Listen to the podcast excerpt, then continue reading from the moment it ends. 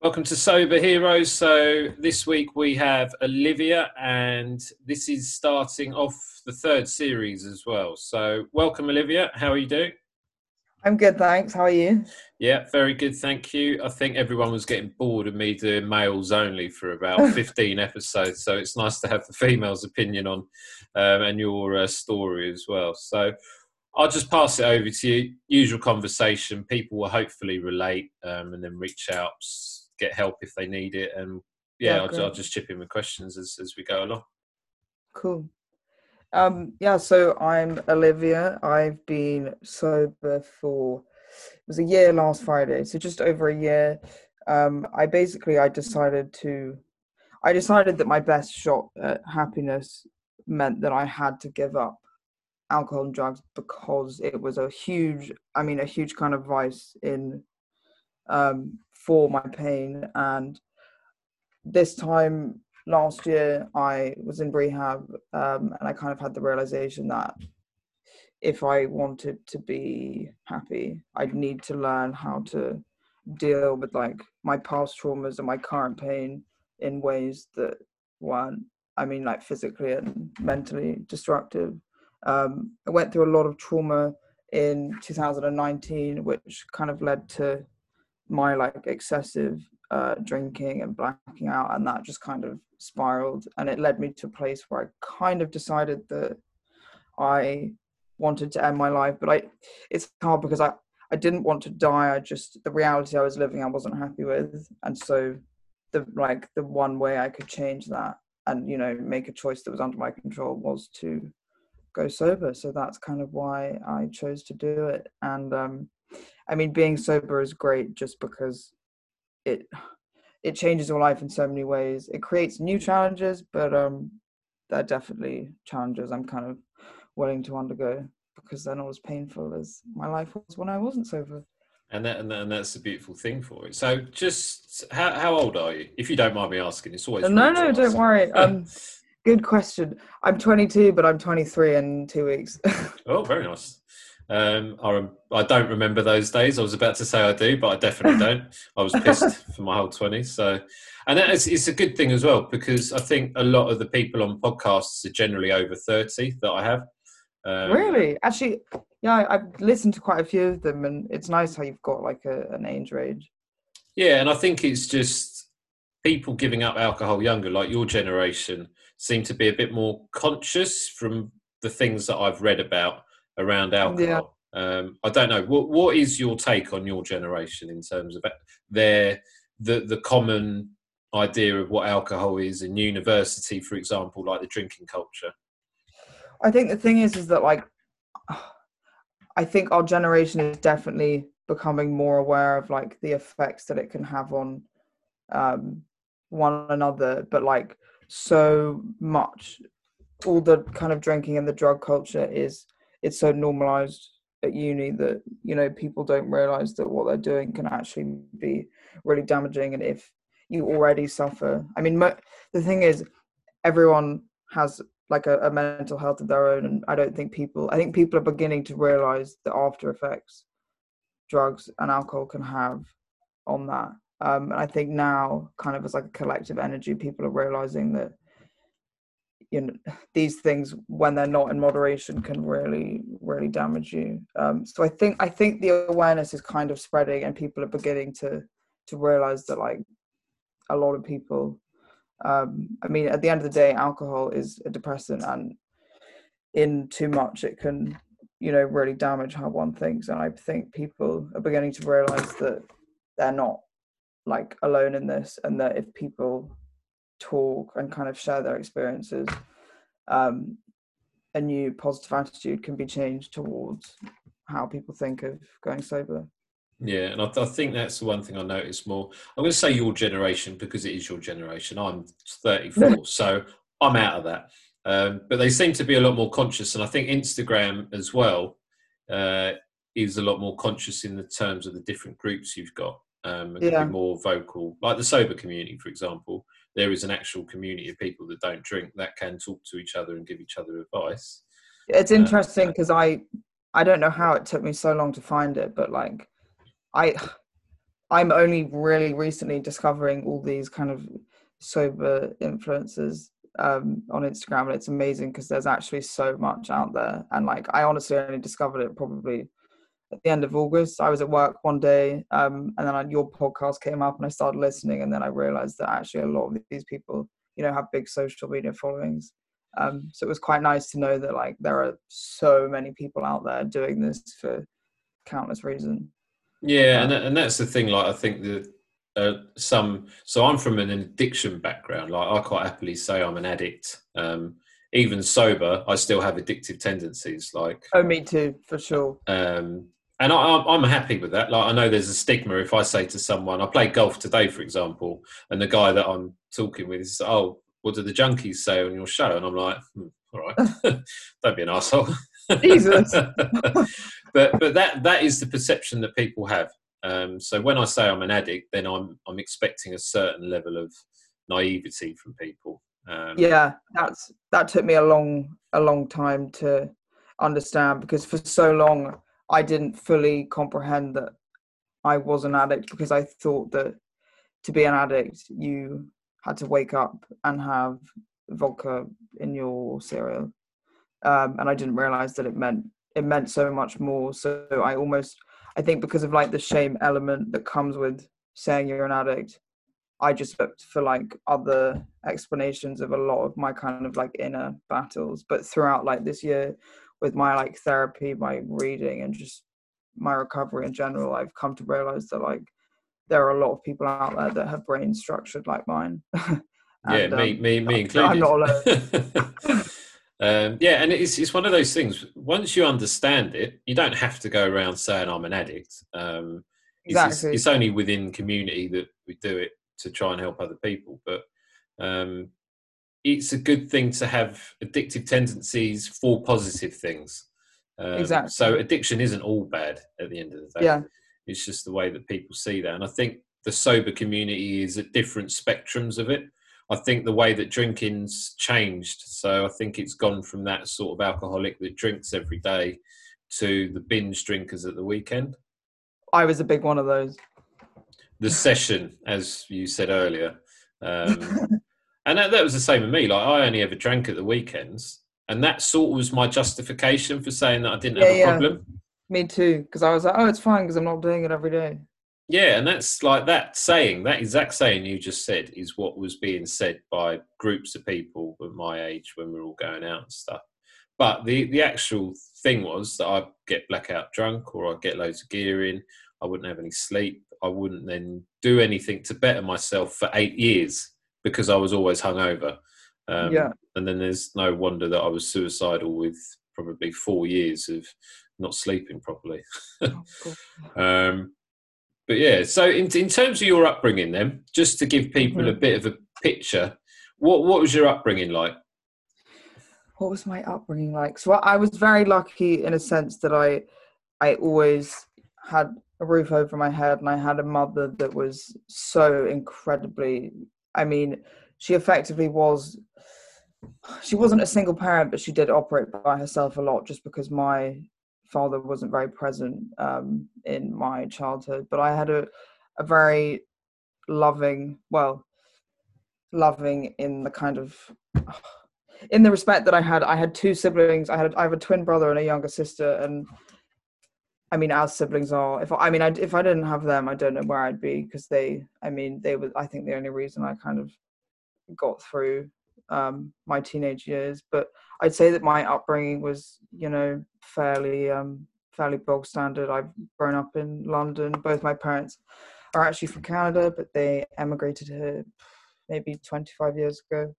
Um, but I I went to school in London, and then when I was let's say 11, I went to boarding school, which at the time was definitely a good thing for me because it meant that I didn't have to be at home because there was a lot of let's just say interesting uh, interesting things going on. So I was at boarding school for seven years, which meant I was basically able to kind of run away from all my problems for as long as I wanted because I could pick and choose when I went home.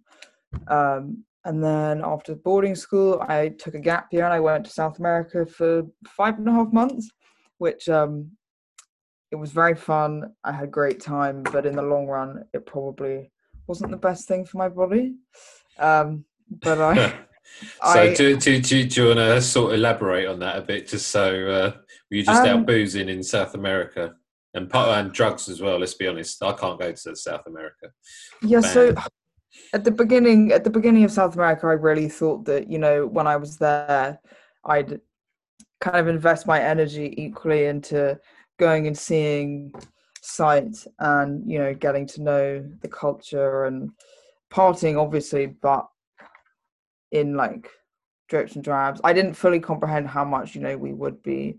I mean, the whole thing. It was a five month uh, yeah, a five month crazy fest of just going absolutely batshit crazy in in a fun sense. Yeah. Um, but I mean, I can only I can only say this now because at the time I've none of us fully realized, but like the danger we were putting ourselves in. I initially was with a group of five girls and just being a girl there anyway is so dangerous but like the states that we would get in. Oh god, I, we're just so lucky that we came back in one piece because we definitely exposed ourselves to a lot of a lot of dodgy dodgy things. Um, I'm talking yeah. gang lords in uh, Colombia.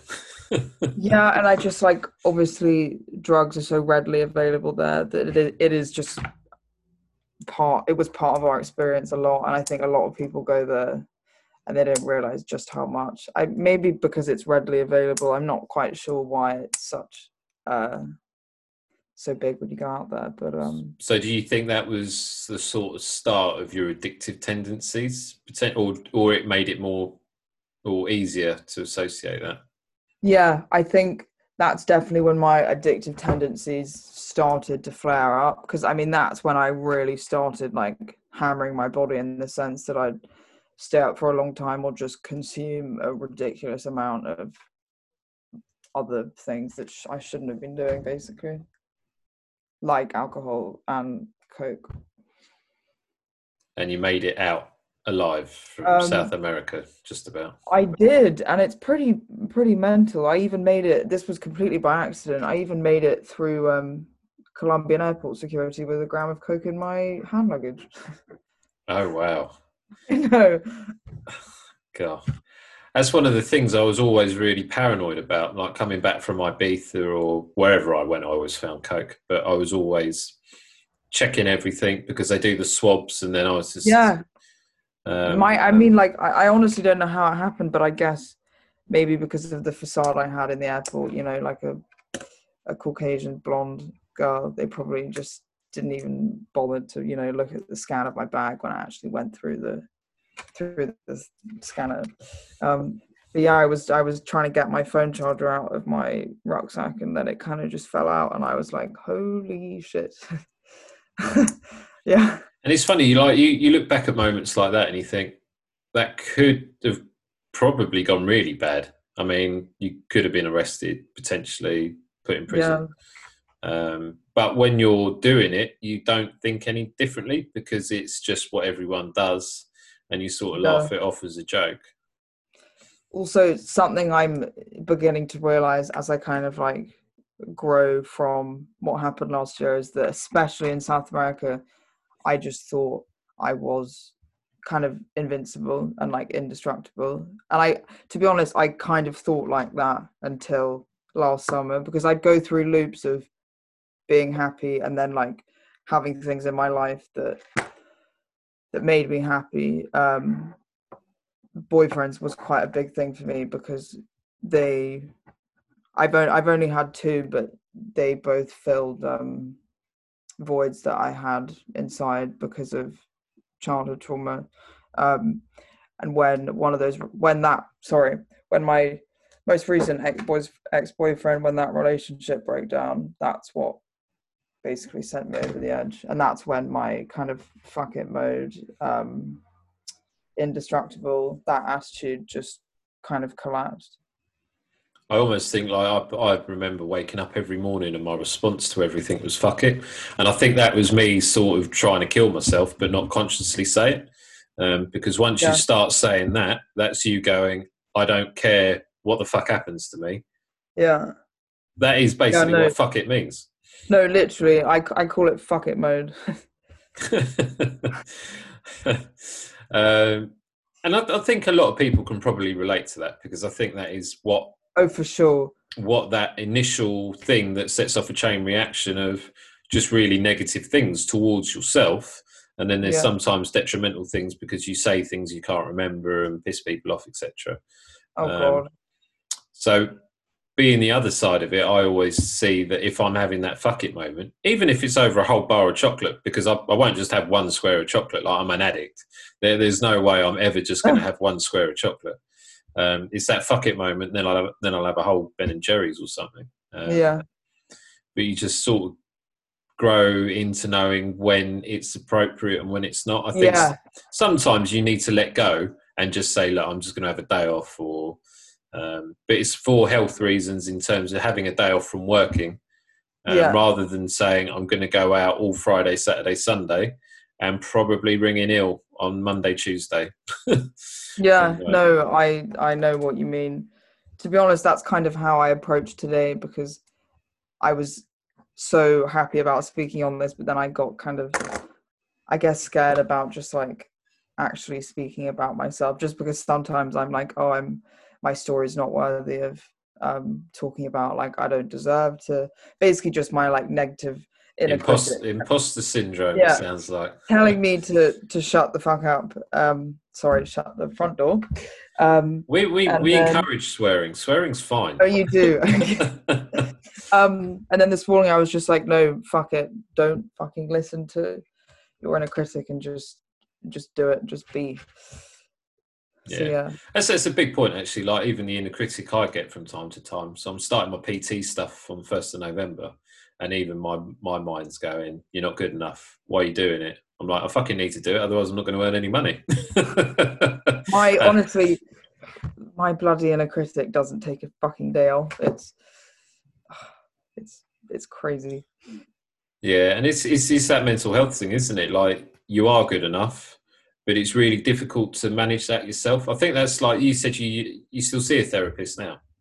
Oh yeah, yeah, yeah. I have um, a lovely therapist who I see once a week. At the moment, I'm having um, therapy that's basically treating uh, PTSD. But yeah, I mean, we talk about everything under the sun. So yeah, he's Th- great. th- therapy's really good. Like I'm, I had therapy pretty much every week for a year after I left rehab, um, and it's just that people don't know because people who don't think they've got an issue with anything until they actually go, you wouldn't necessarily go to a therapist unless you had a problem. But Mhm. actually, if you went to a therapist and you were just okay, you can get a lot more done because you can start exploring stuff that you wouldn't necessarily question yourself on. Um, yeah, so I actually it's think it's healthy. Yeah, it's interesting you say that because that's also another reason I knew that if I left rehab, I'd have to be sober because I knew that if I wasn't, I'd either end up dead or back in rehab trying to detox. Does that make sense? Yeah, because I think you would just use that so easily to not have to feel the feelings for the things that you might be going through. Yeah. But alcohol is the easiest, most Yeah. accessible drug you can get Yeah. to forget about stuff. Yeah.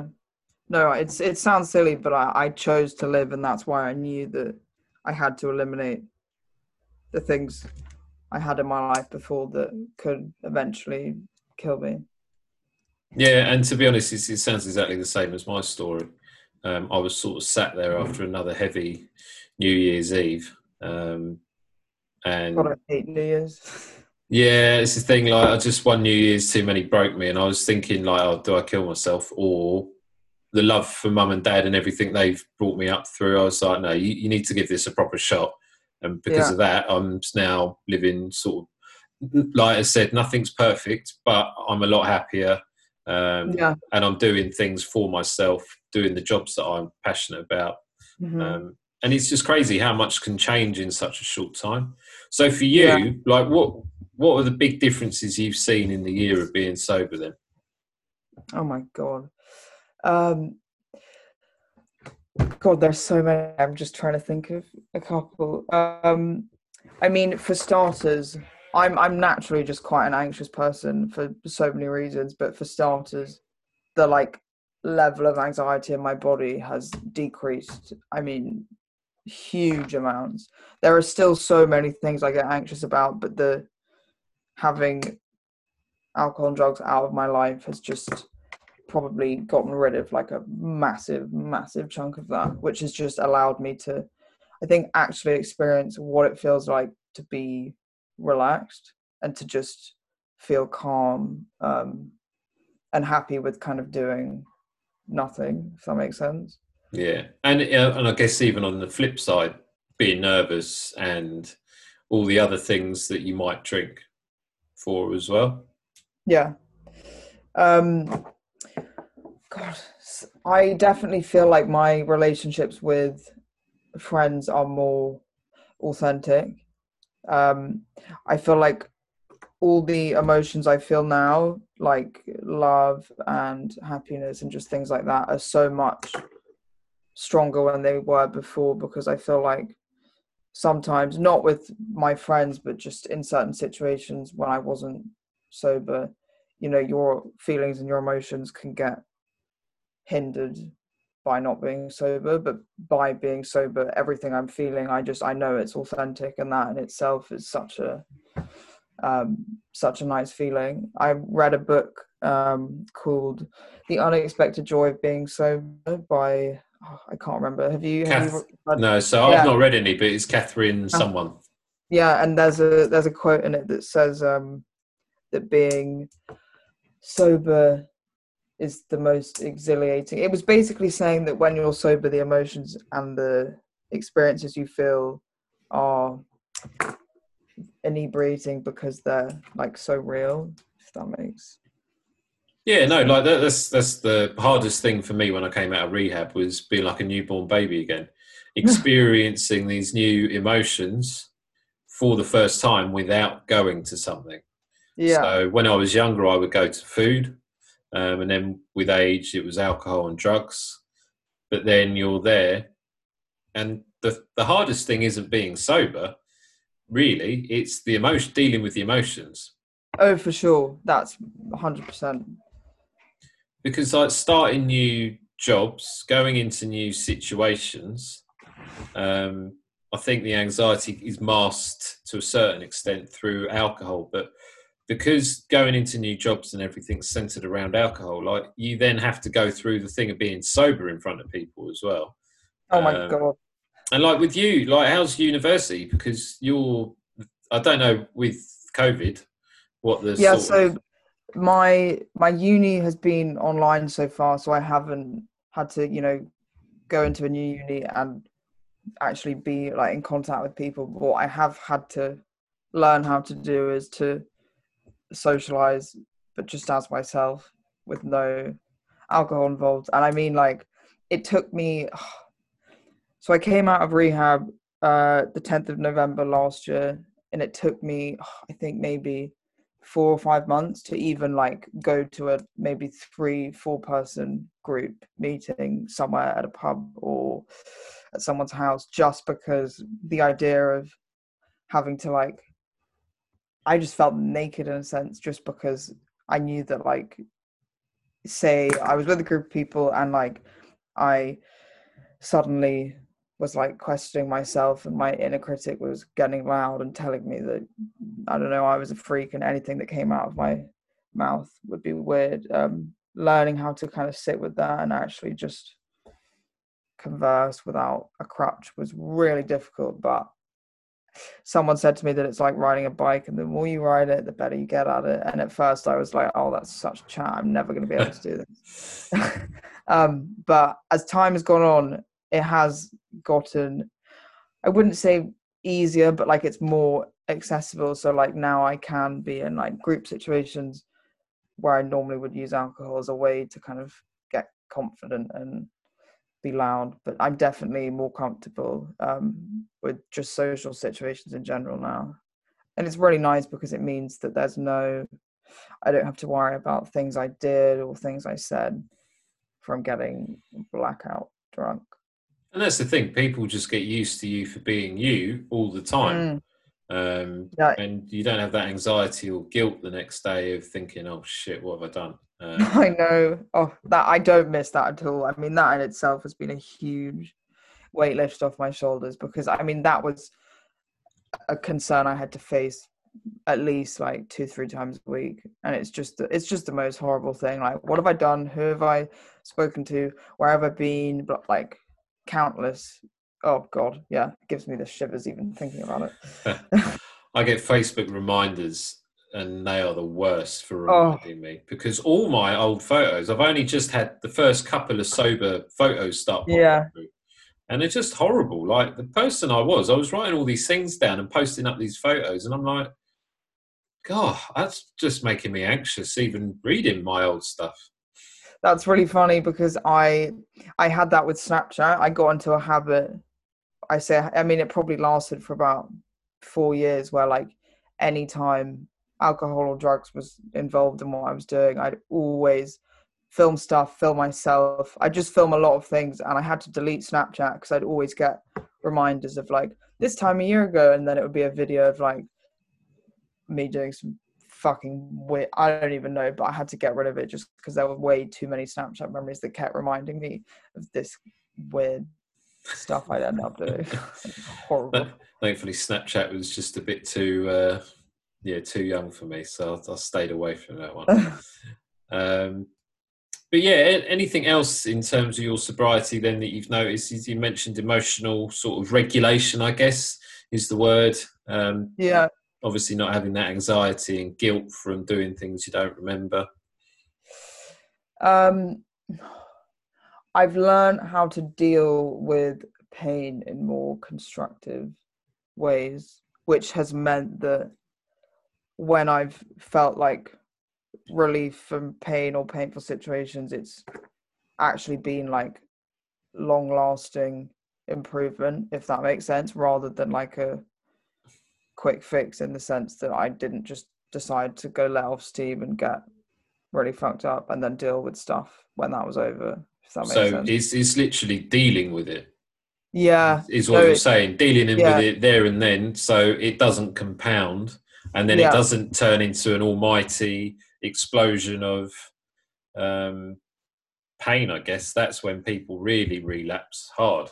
Yeah, that's that's a that's initially that's basically what happened to me before I went to rehab. Is just years and years of trauma and pain had caught up with me that I thought I could kind of just push under the rug, and then like one traumatic event happened, then something else happened, and then yeah, it just all kind of blew up in my face.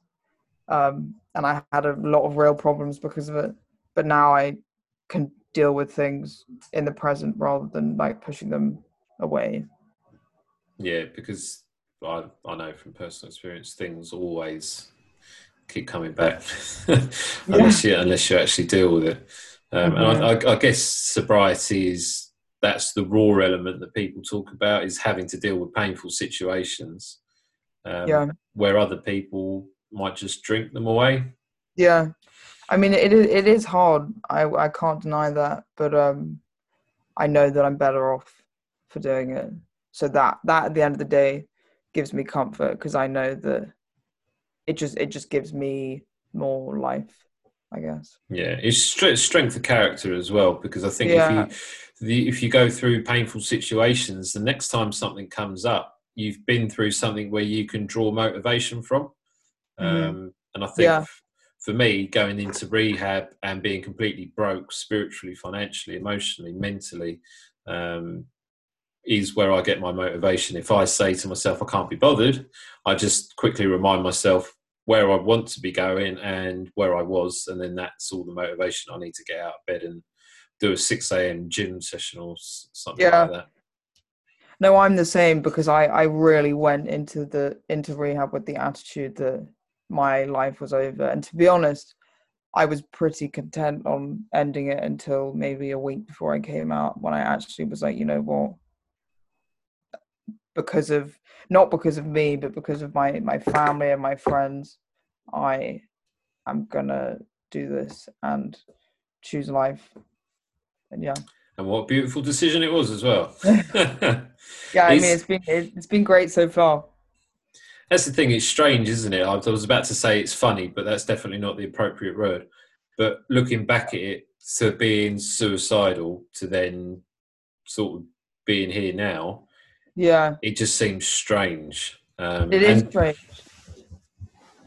Because when when I was younger, this it's funny because I've I've spoken to people before that have had this they've thought this too.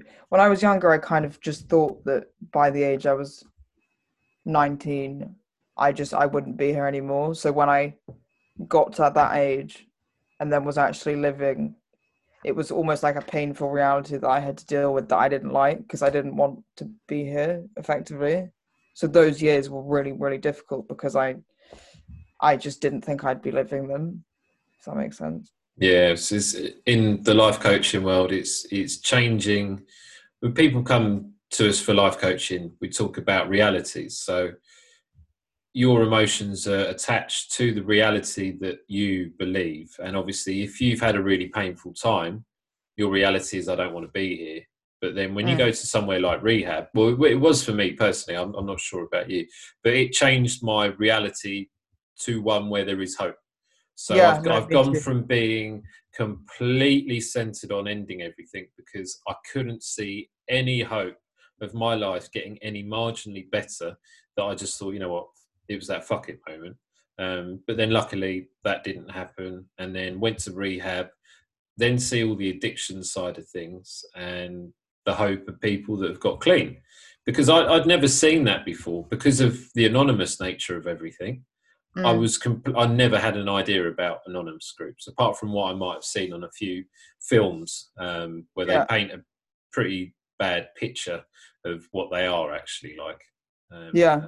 Because did did you go to? I, remember you saying when we've had a chat before. Did you go to the sort of addic? Did they have an addiction part to your rehab? Yeah, so they they had meetings that um I was kind of encouraged to attend afterwards and i it's so funny because every single week i said to myself i'm going to go because i need the support and i want to be there but um i'd always somehow talk myself out of going because the idea of i was kind of almost scared of scared of going.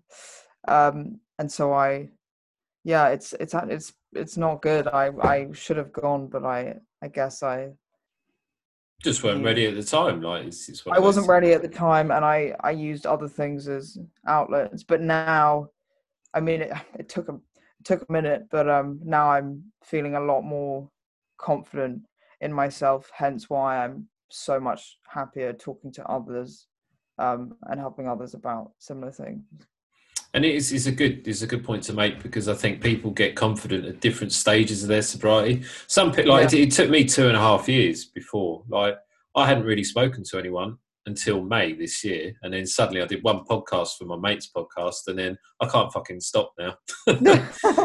Typical addict. well, it's a, it's a good thing to be doing for sure. Yeah. Um, sorry, my bookcase has just collapsed. So I was uh, yeah, I've sort of lost my track a bit. Um, but yeah, so did you? So what was the experience like at rehab? Because I, I was sort of involved in the general ward. I, I wasn't mm-hmm. there for the general ward, but the general ward was mixed with the addiction program. Yeah, no, we had that too. Um, oh God, it was it was so crazy because I just had absolutely no idea. I had no like preconceptions of what it was going to be like. I just had no idea what I was walking into. So I was pretty, I was pretty scared. And like, I mean the the stuff you have to do, so the the group therapy and like the workshops, it's it's a lot because like you're expected to just. I mean, they, they obviously don't force you, but like they expect you to, you know, speak in a room where there are other people, and like at first I even struggled talking about my own emotions um, and like having like eight other people listen to you. God, it was it was hard at first, and it took me maybe like two weeks to even like grasp the the concept of group therapy. But once I stopped thinking about like the other people in the room and just tried to like be present in my own mind, it was a lot easier to kind of open up and get involved in the therapy side of it, especially.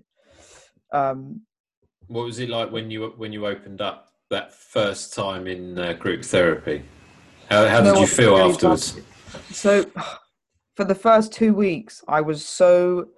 I know this might sound quite bizarre. I was so happy that I'd that I'd gotten to the um, the rehab because I was so happy that I knew I was finally getting the the help I needed. So for the first two weeks, I was really positive and proactive, and I was going to all the therapy sessions, all the meetings, everything that was kind of on my timetable.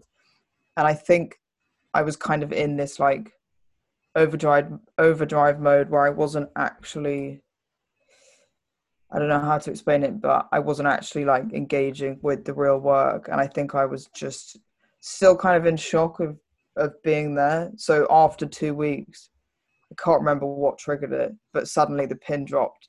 And I realized that like I don't think I'd cried once for for the first two weeks. I hadn't like basically done anything. I'd just been in this like I guess flight mode. I was trying to let everything go over my head and just I wasn't getting very involved in much. And then after two weeks, I kind of broke down and was like, "Fuck! I haven't been like, I haven't been using any of these tools. I haven't been, you know, emotionally tapping into any of the sessions." And then I started letting this wall down, which was it was it was really hard, but I mean, letting the wall down gave me so much freedom because I could just finally, you know, talk about my issues and have not even people saying things out loud in terms of support, but just like having groups of people around me to just listen and watch were just it was the nicest thing ever because I felt compassion in a way that I'd never felt before because the people I was sitting in a room with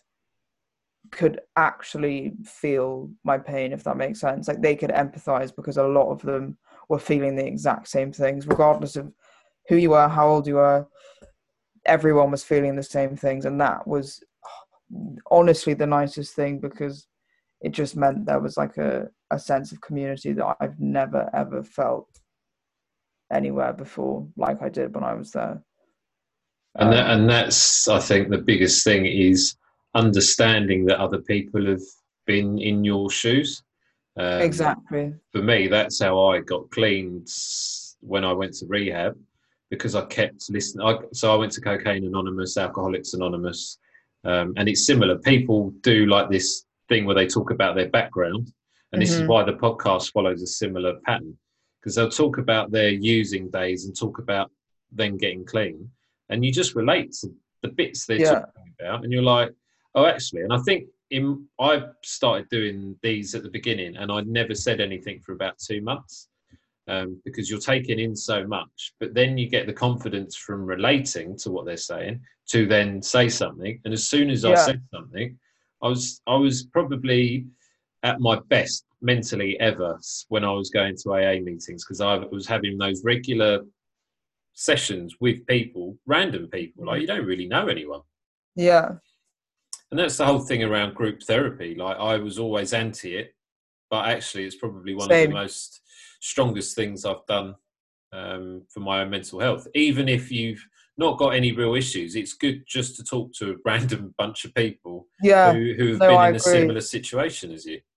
Yeah, and I think I think now because I'm feeling so much more confident in my sobriety this is why i'm i'm feeling like i can speak to other people and reach out and i would i would like to find a group and go to a group um it just i think it just took me a long time to get comfortable with the fact that i was a sober person so what, what do you do in terms of so like actually let's talk about your friendship group mm-hmm. and then talk about what you sort of do for sober friends, as it were. I guess.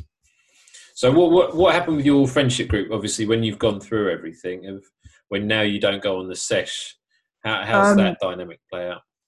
my friends have been incredibly supportive. I mean, I say this to a lot of people, and I'm sure you can relate that my friends are my family. Like, I consider so many of them um, like my siblings, and they were so, um, you know, accepting. And my friends have just been amazing, and they have basically just kind of let me dictate like what I've wanted to do. So if I if I go with them to something and then suddenly I don't feel comfortable and I have to leave, you know, someone will either offer to come with me or they're very considerate in that sense. Um, it's kind of been a case of me just building on my confidence to do the same things with them um, that I just did differently before. Like I've now started to go with them to to pubs and kind of group gatherings and I don't. I normally don't stay for that long, just because sometimes it can get a bit too much. But I, you know, I have my my diet coke and um, I smoke cigarettes quite a lot, which is probably not great. But I know it's. Um, I could be doing worse things, so that helps me a lot. Um, but yeah, I've just I've just substituted booze for fizzy drinks, and I mean, yeah, they they've because I'm with them at these social things. I always feel comfortable with them, um, so I'm really lucky in that sense. Yeah, and, and that's a beautiful thing because I think um, I hear a lot of other stories where people just don't stick around once that commonality over alcohol and drugs isn't there. Then they go. So for your friends still to be around is amazing. Yeah, I'm. I honestly like. I can't. I forever will like feel grateful for them. It's it's that's something that genuinely keeps me going is knowing the the incredible friends I have out there. Because I mean, some of my close friends I've been at school with since I was 11, so I have actually you know grown up with them. Um, and yeah, I'm just so so lucky that I have them and still have them in my life. And then in terms of sober groups, what Mhm. what what do you do or what do you know of in terms of finding more sober people?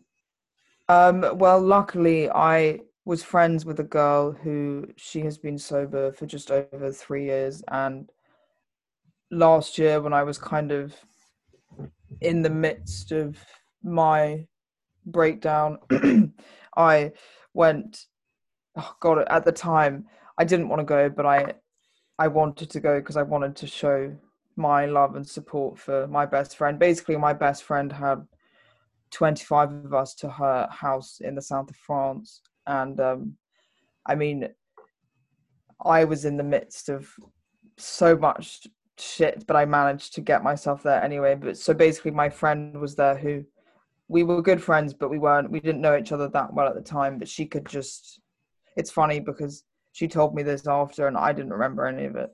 Um, she could see how much pain mentally and physically I was in. And she, I guess it's because she's gone through similar experiences. So she was really able to see that on like a deeper level, I just wasn't okay and I needed needed support. So she has been the most incredible um, influence for me. Um, we're really lucky because we live near each other, so I I see her a lot. I speak to her a lot, and she, I honestly look up to her as an older sibling in a way because she mirrors what I would like to be like in three years. So so was she sober for similar reasons? um similar reasons um yeah she her issues were more with um with drugs but yeah similar similar reasons. And um yeah she's just she's really really helped me. She almost she almost she gives me hope because i i see her and i see this amazing girl that's three years plus sober. And so yeah that instills hope in me Yeah, and we all need it. Tom Hardy's mine. Like if J- if he Oh, gets yeah. made, if he gets made James Bond, that's it. Like the world is changing. Like Heineken Zero instead of a normal beer, and it'd be an alcohol-free martini. Like that. That would really rock shit It's, up. Um, it's crazy. Um, so in the book I was reading, uh, the unexpected joy of being sober. At the at the end, Catherine lists maybe like twenty five celebrities that are sober, and I was just gobsmacked because th- so many are, and like it's crazy that this battle with like addiction and mental health is something that so many people, regardless of where you come from or who you are, um, have issues with it. And it's yeah, there are so many people out there, and it's just so great knowing that everyone can relate to each other and ultimately offer support to each other. It's it's so great that if Eminem, Elton John, Denzel Washington, Samuel L. Jackson, Tom Hardy gave us a call, we would relate with them. That's it's Eminem. It's Eminem sober. twelve years sober. Oh See? god. a You lot of it, a, a lot of his songs on his um, last album were all around sobriety and addiction. So actually, if you listen to it, it might have a lot more meaning to it. Like I, I haven't listened to it just because I went off Eminem about twenty years ago. I think. Um, no, I definitely will give it a listen. Funny you bring up music because music has also been something that has. I've always been into music, but music this year especially, God, it just it allows me to feel certain things, and there are certain artists that I have actually started listening to what they're saying, and it's funny just because I guess I can relate to a lot of it. Demi Lovato. I actually know I don't listen to her music, but apparently, She she's had a few recovery based ones because she's two years sober now. Yeah, oh, uh, two years, wow. Yeah. Um, it's funny, like I follow sober celebs, and there's always ones that pop up, and I'm like, really? God, I didn't Yeah. see that happening. That's what I had with um with that book, and yeah, it was crazy. There was there was this quote um quote in it, something that Frida Kahlo said. Let me get this right. It was like, um, "Oh, I learned how to drown my sorrows, but then the little buggers learn how to swim." I thought that summed me up absolutely perfectly. so true. Yeah. Brilliant. So, in in terms of, um, yeah, I guess in terms of that, then you you have you explored any other so, sober, or do you feel like you've got enough in your life that Um, you, you don't need it at the moment? I I definitely have them in my life. I would like more something I used a lot in um well so basically I've in March when lockdown first happened. I mean it was so annoying because I'm not joking the week lockdown got announced I found a group that I had finally got the confidence to go to but then lockdown happened so that obviously went out the window um and I spoke to someone from like the AA association on the phone, and she was telling me about this.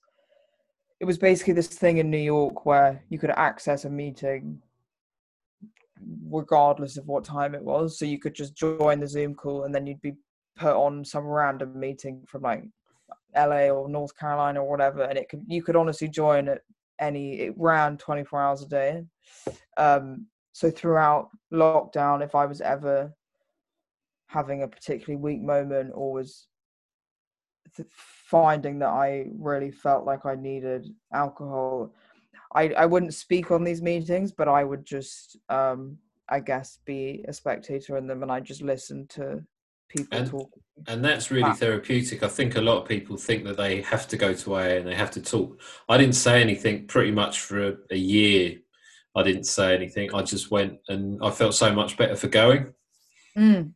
I mean, I could say the same with the with the Zoom meetings because even just listening to it was mental listening to someone speak, but then also seeing that maybe like I don't know, fifty other people were like on the the th- the meeting, the Zoom meeting at the same time. Even that, oh yeah, it was a really nice feeling.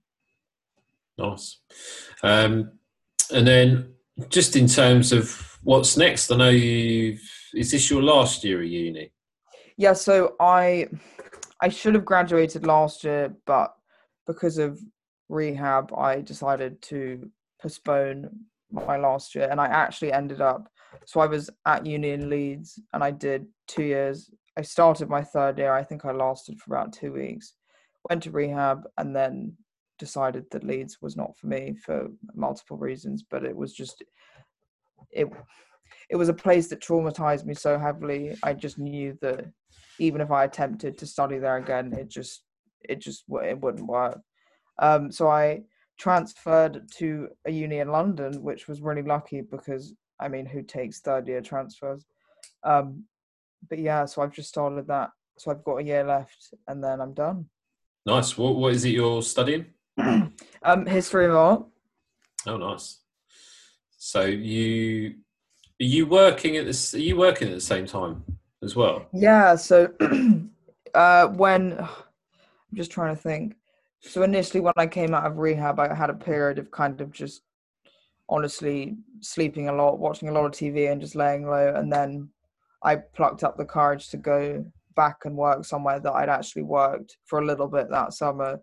Um, so I've actually ended up, I've stayed working there for over a year now. Um, and I love it. Uh, the people I work with are unbelievable, and the environment at the office is just amazing. Um, but I've been doing that. I've been working a lot this year, and now because of uni's uni starting, I've like basically split my week in half. So I have uni for half of the week, and then I have work for the other half of the week. Amazing. Which worked pretty nicely. So you're definitely going to be busy this year. Yeah. Very busy. Um, oh, brilliant. I'm, I'm going to wrap it up there, but thank you for coming on and sharing so openly. I think that's really inspiring what you've gone through and what you still have to battle, but it sounds like you've grown as a person. You definitely sound confident in yourself as well, which You I think. think? No, no, no. It's, it's it's it's a good thing um, because you can tell when people are comfortable in their own skin. Is basically Yeah. what I'm saying, and it does feel like you, you you've owned your past and you're willing to share it so openly with people, which, is which is a big thing.